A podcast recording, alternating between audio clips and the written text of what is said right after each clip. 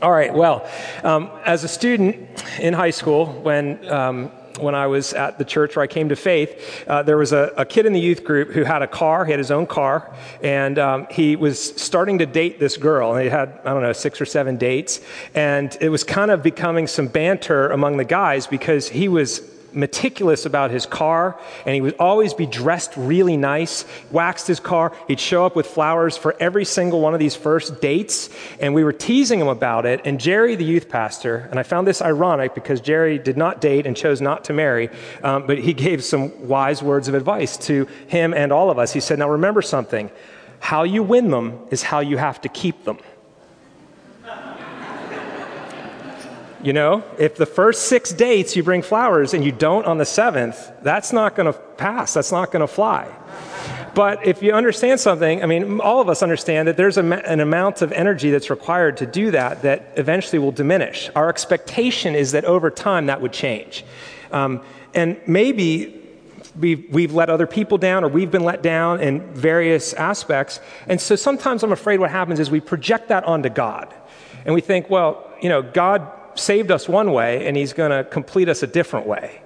But he doesn't because he's not like us. He's actually incredibly consistent. He doesn't change. And the same way that God wins us is how he keeps us. Um, Dick Kaufman is the executive pastor of Redeemer Church up in New York City, um, where Tim Keller is the senior pastor. And he, Dick, uh, said this this comment that I thought was really interesting because it's so true of most of us. He said, Christians think that we are saved by the gospel, but then we grow by applying biblical principles to every area of our life. Is that how you look at it if you're a believer? I'm saved by the gospel, but now if I want to be sanctified, if I want to grow in that faith, I have to take Bible principles and then apply them to every area of my life. That would be a trade off that would be you're saved by God's work of grace, but you're sanctified by your own efforts. See, the way God wins us is actually the way he keeps us. It says in Philippians 1 6 that he who began a good work in you will carry it on to completion. Not he who began a good work in you will hand you the baton and then you will carry it on to completion. He is going to complete it. He is doing that work in your life. So, my main point this morning is this you never graduate from grace. You never graduate from grace. The same grace that saves you is the same grace that's going to sanctify you. It's going to be God's work in you all the way along. Now, let's, this isn't me saying this, this is the scriptures. Now, let's go to Galatians chapter 3. It's page 973 in the Pew Bible if you want to follow along. Um, and I'm going to just look at what Paul says here. As you get to page 973, let me remind you something that J.I. Packer said about this letter. He said, This is the uh, most violent piece of polemic writing in the New Testament. Paul's language is starting to get interesting here. It's one of the few times you can appropriately say the word stupid in church. O stupid Galatians, or O foolish Galatians, the word could be translated either way. O stupid Galatians, who has bewitched you? Who put a spell over you? What happened? You started out by grace, and now you're going by works. You've changed. Now, I explained to you before that the reason of the change was some so called missionaries came behind Paul and said, That's great that you've received Christ as the Messiah. Now you have to become a Jew. You have to get circumcised. You have to follow all the laws of the Mosaic way, and you have to become a Jew as well as a Christian. In other words, it's Jesus plus something else, or else you can't be saved. And Paul, I mean, that's not like a minor thing. Paul sees that as so central that it's not Christian anymore. It's now a different religion. In fact, anytime the religion that someone is looking at is Jesus plus something, it's not Christianity. It's a different religion. Jesus died for your sins. If there was something else that could in any way help you, save you, uh, improve on you, then why did he have to die? Why don't you just go to that other thing? Christ died for our sins. That's so central. Have you been duped by a Jesus plus philosophy? I mean, think personally about your life. Do you think okay, I'm saved by grace, but then I have to do all this other stuff to become worthy of it. I have to clean up my act now. I have to become a good Christian. Here's a litmus test for you the word should or ought. If you find yourself saying, oh, I really ought to fill in the blank, I really should read the Bible more. I really should do more for the poor. I really should go to church every Sunday. I should fill in the blank. If you find yourself saying I should or ought, you're going down the road of works righteousness. What you want to say is, oh, I really want to read the Bible. I really want more of you, God. I really want to become like Christ. I wish, Lord, that I could be more like so and so that I admire. Help me do that. See the difference? It's a subtlety, but it's huge. And it's so big that the Apostle Paul is hitting it with very graphic language. Stupid. It's stupid to go the other way. Don't do it. Foolish Galatians, he says. Now, I've mentioned good things like you know, worship and giving and serving and reading the Bible. Those are good things. But we also have what Tim Keller calls functional saviors.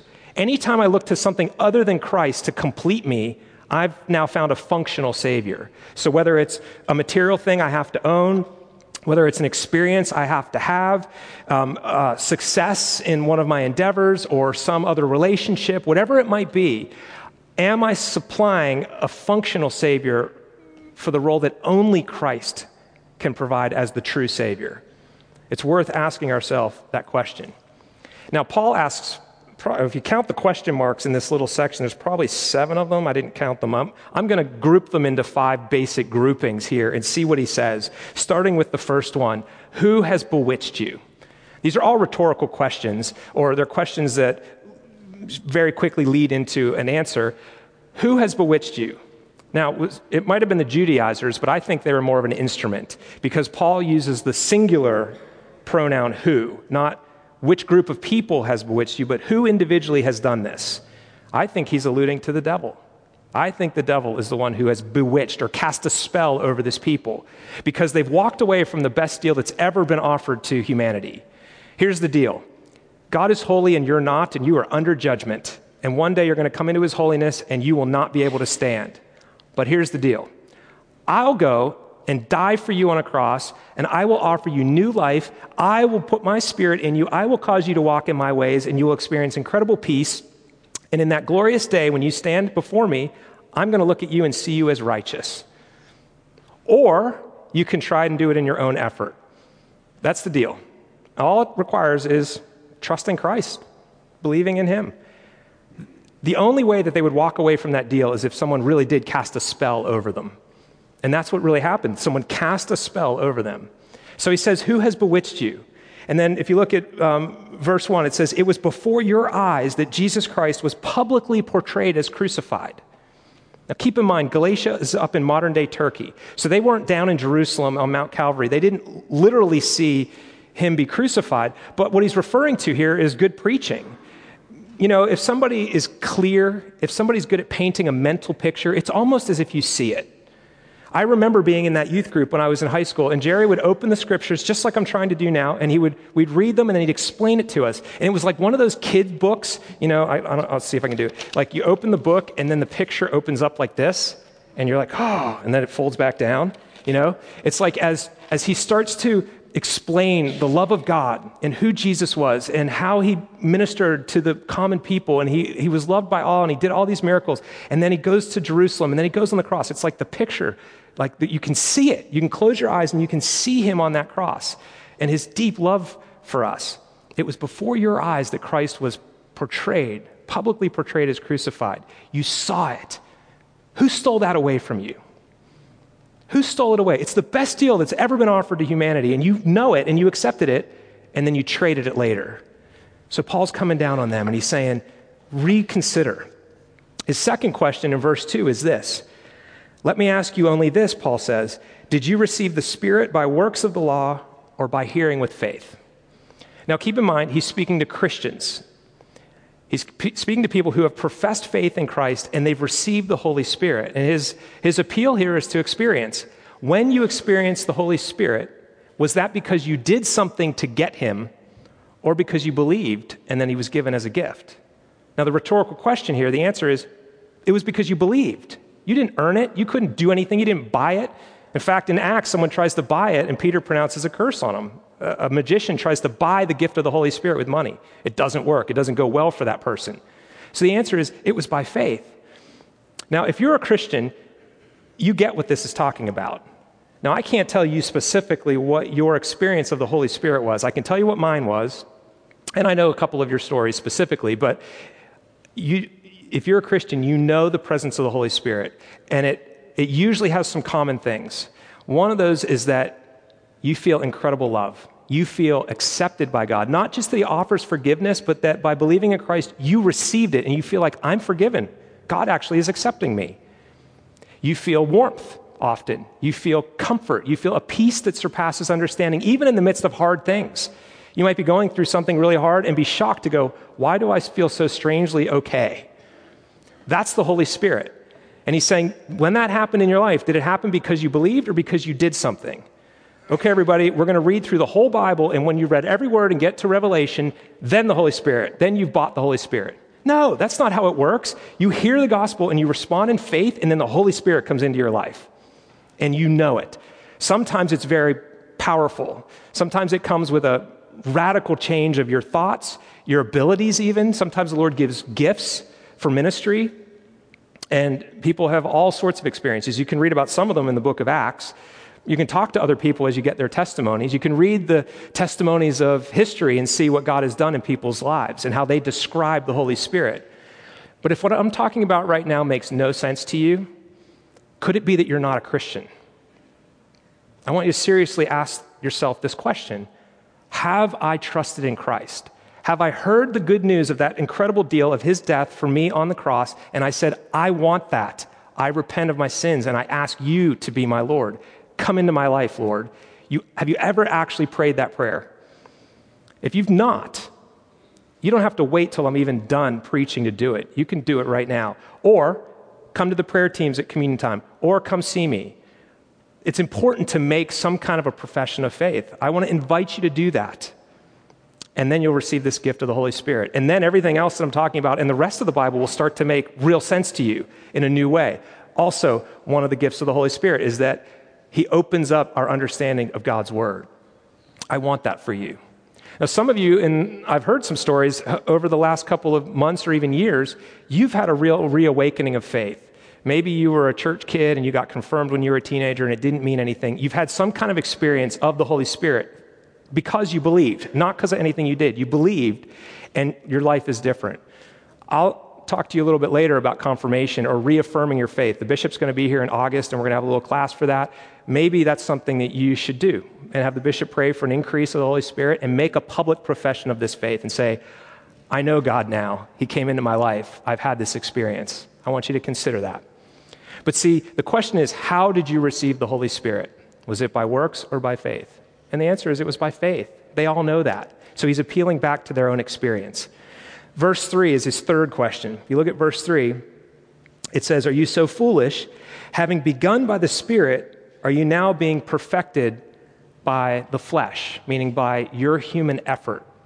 Have you, have you changed in your approach? You trusted Christ to save you, but now you're trying to trust in your own ability to become holy, to become a person with less and less sin in his or her life? Are you trying to do that in your own power? You know, I'm pretty sure that whenever that day comes where there's a real comparison, I'm not going to go, look at how good of a Christian I was. What it's going to be is I'm going to say, oh my goodness, I can't believe what God did in my life. I say that right now. Heather will bear me witness. I mean, often I'm like, how did this happen? When did, when did, this, when did this occur? It's amazing what God is doing in us. I'm not doing it, He's doing it. I'm just trying to keep up with what the Holy Spirit is doing, to keep in step with the Holy Spirit, as we call this preaching series. I want to keep in step with what He's doing because He's the one who does it. I'm saved by grace and I'm sanctified by grace. You never graduate from it. You never graduate from grace. In fact, in some ways, I feel like for those of us that have been Christians a long time, we need the reminder of His work to save us. It's not just for people who aren't yet believers. It's act- believers need to hear this over and over again because otherwise we feel like this is something I have to carry. And Eugene Peterson, the, the author and the pastor, um, said something that I really liked in his commentary on this. He said, God pours out his love for us. You know, he's pouring out, God loves us. We've, we've heard that. He pours out his love for us. He mercifully accepts us and forgives us.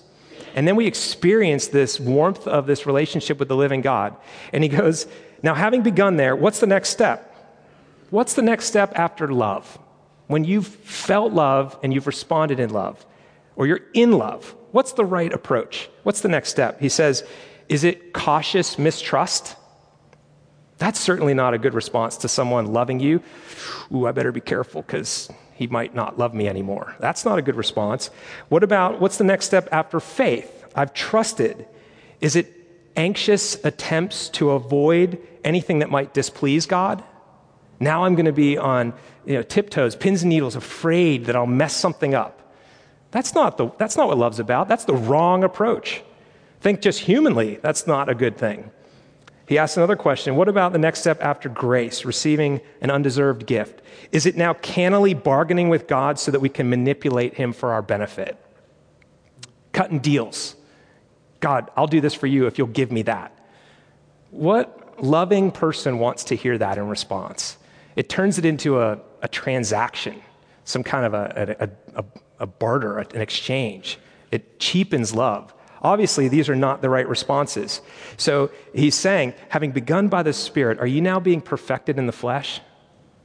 No. Verse 4, his next question. He says, Did you suffer many things in vain? If indeed it was in vain. That could be experience or it could be endure. That word suffer, the footnote tells you, you can translate it a couple different ways.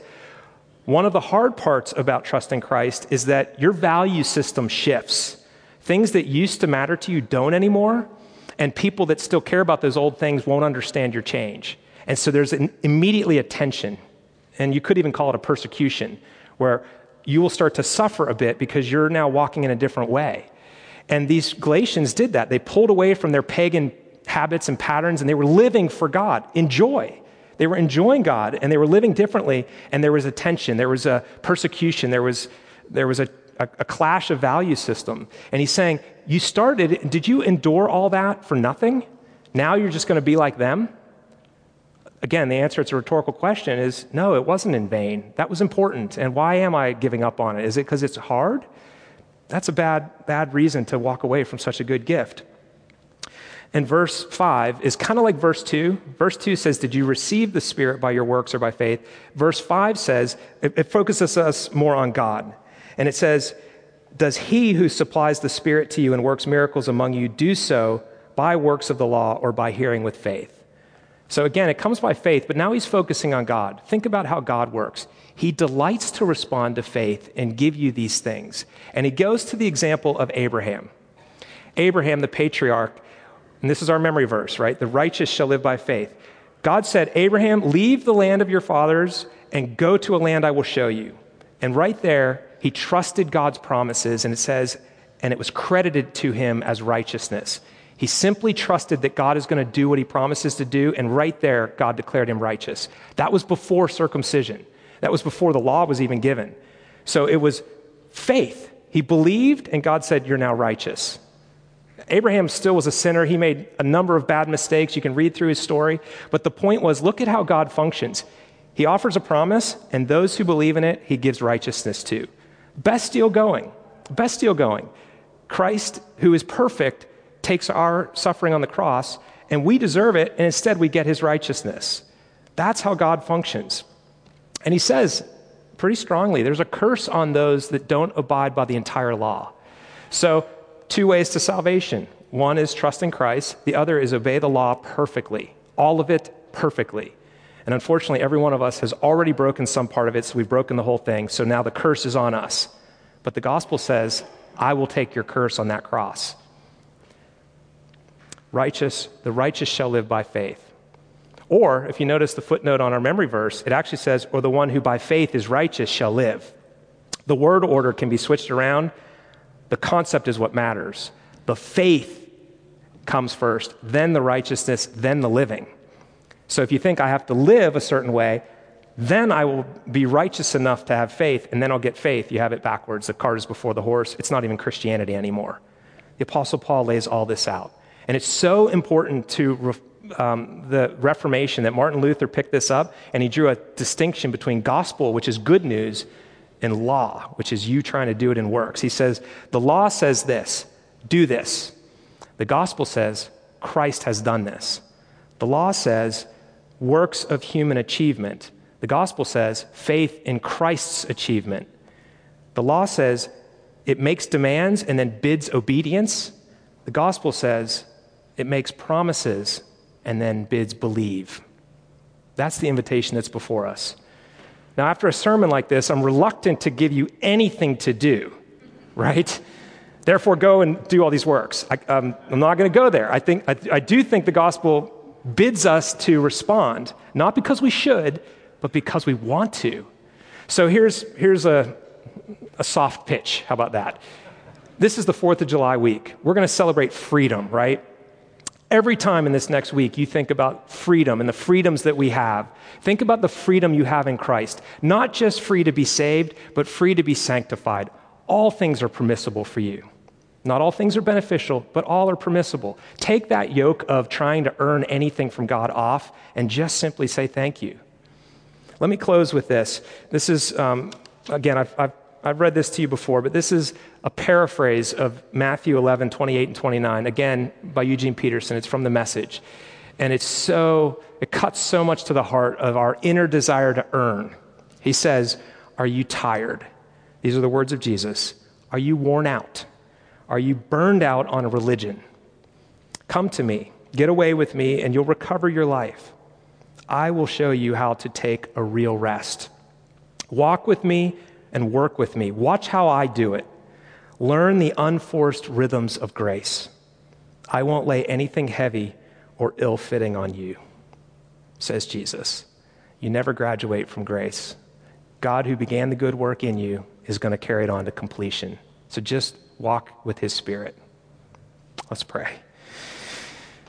Lord, I thank you for your love for us and how persistent you are and consistent that, Lord, you win us and keep us both the same way. Help us understand places where we're striving and it's killing us. Lord, for any in here who've never trusted you, give the gift of faith that they might experience that gift of your Holy Spirit and the peace that surpasses understanding. For I ask it in the name of Jesus. Amen.